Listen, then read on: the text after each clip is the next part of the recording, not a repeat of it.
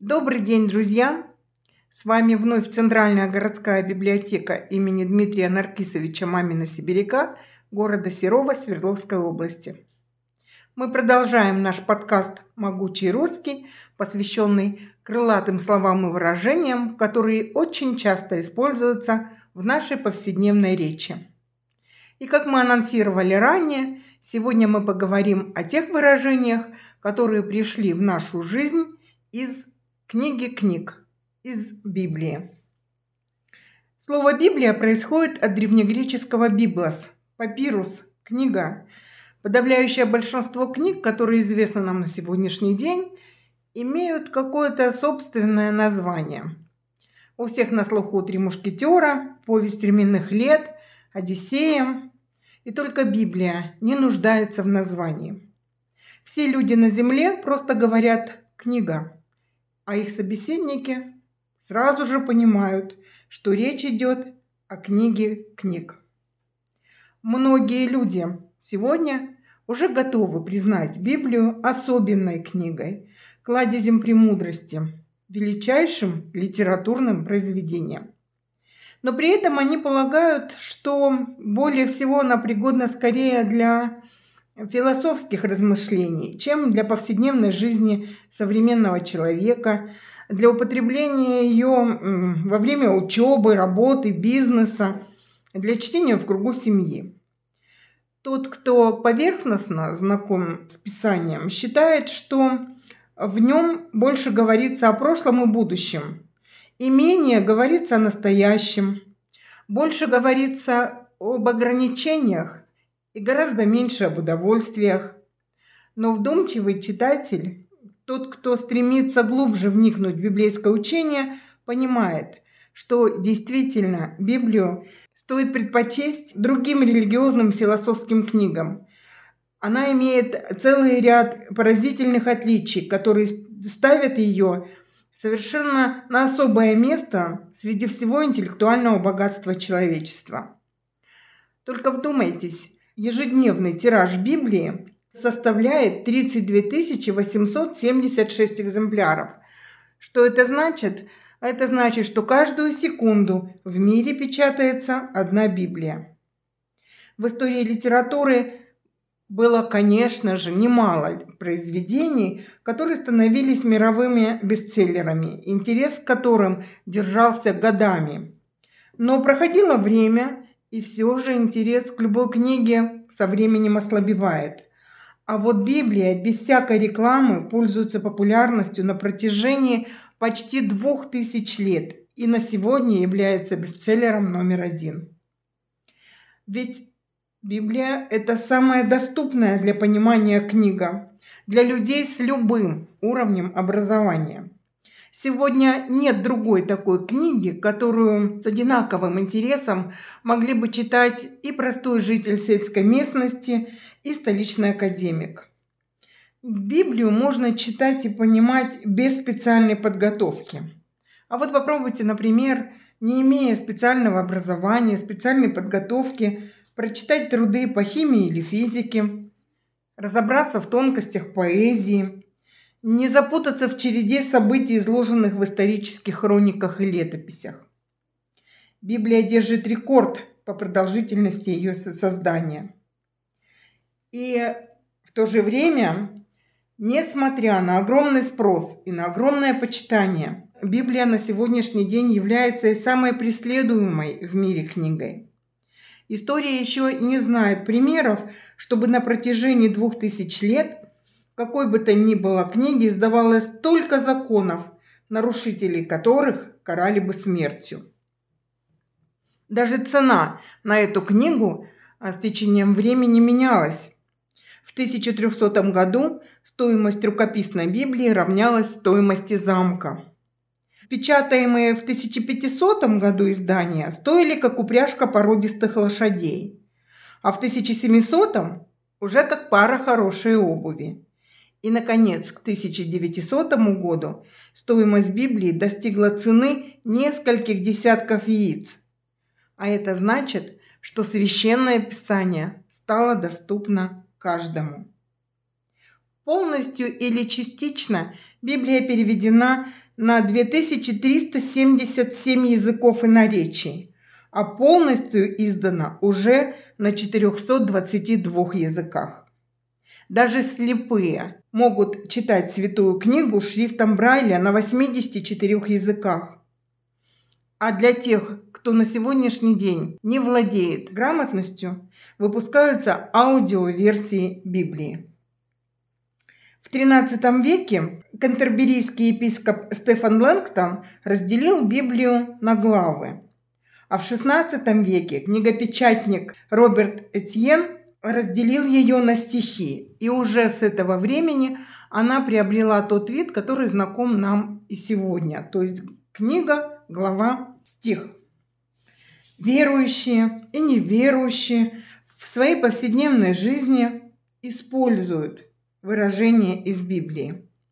Составитель словаря вечной истины Валерий Мельников отмечает удивительную широту использования библейских цитат не только в обыкновенной, в обыденной жизни простых людей, но в художественных произведениях, в газетах, на радио, на телевидении, в различных медиа и так далее. Даже в атеистический советский период – были популярны в нашей стране официальные коммунистические лозунги, которые, видимо, по незнанию были взяты из Библии. «Перекуем мечи на орала», «Кто не работает, тот не ест». Сейчас не составляет никакого труда познакомиться с Библией. Выходят книги, в которых ссылки на нее приводятся без какого-то уничижительного или ироничного оттенка. И все-таки ну, мы можем отметить, что даже среди жителей нашей страны еще существует недостаточное знание книги книг. И преодолено это будет еще, наверное, не очень скоро. Более чем 70-летняя политика государственного атеизма дала свои плоды. До сих пор для многих является откровением, что источником довольно значительной части распространенных крылатых выражений является Библия. Конечно же, с течением времени многие библейские выражения утратили свой первоначальный смысл. Например, приводя известное выражение из Евангелия «Не хлебом единым жив человек», мало кто вспоминает вторую половину этого стиха, но всяким словом, исходящих из уст Господа – и вряд ли с умыслом, а скорее всего просто по незнанию. Ну и давайте мы с вами вместе вспомним некоторые крылатые выражения, которые пришли в нашу повседневную жизнь из Библии. Как часто мы с вами произносим в нашей каждодневной жизни фразу «Кто не с нами, тот против нас». В Евангелии Христос противопоставляет свое царство и владение сатаны. И любой человек может избрать свой собственный путь, но он ограничен в конечном итоге лишь двумя вариантами. И мы читаем «Кто не со мною, тот против меня, и кто не собирает со мною, тот расточает». А сегодня мы используем это выражение, когда требуем от других полной поддержки своих идей или своих действий. Очень часто в нашей жизни мы используем такое выражение «око за око, зуб за зуб». В древности была распространена кровная месть, и она могла распространяться на всю семью провинившегося. Борясь с этим, Бог в Ветхом Завете говорит о соразмерности наказания. Он говорит – если будет вред, то отдай глаз за глаз, зуб за зуб, руку за руку, ногу за ногу, рану за рану, ушиб за ушиб. А сегодня мы так говорим либо о мести, либо о справедливом наказании за проступок. Как часто в разговоре мы используем выражение «сучок в чужом глазу». Это одно из самых известных выражений восходит к словам Христа в Нагорной проповеди. которое запрещает осуждение ближнего. Что ты смотришь на сучок в глазе брата твоего, а бревна в твоем глазе не чувствуешь? С тех пор так говорят о людях, которые замечают чужие, порой даже совсем мелкие недостатки, но вовсе не обращают внимания на собственные ошибки и промахи. Иногда для того, чтобы сказать о ком-то или о чем-то, что кажется внешне очень прочным и очень сильным, а на самом деле является слабым и ненадежным, мы говорим, что это колосс на глиняных ногах. Это выражение тоже пришло к нам из Библии. Вавилонский царь Навуходоносор увидел странный сон, который смог разгадать лишь пророк Даниил.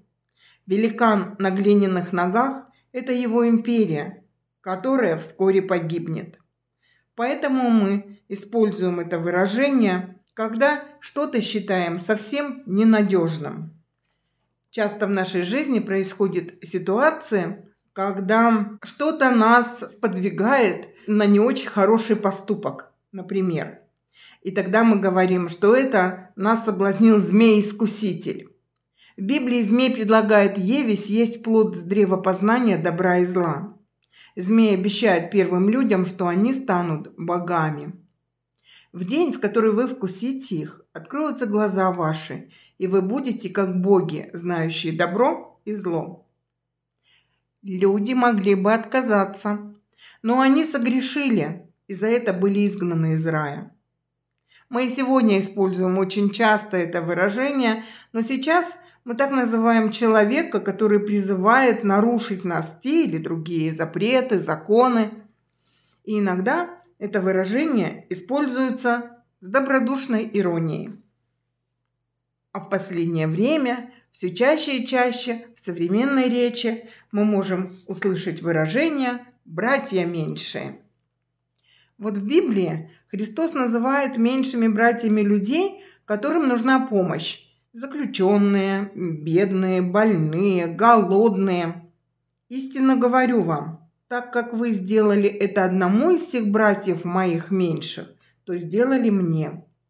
А сейчас мы чаще всего говорим это выражение, произносим его, когда говорим либо о домашних животных, либо о простых людях, которые не участвуют в принятии важных решений.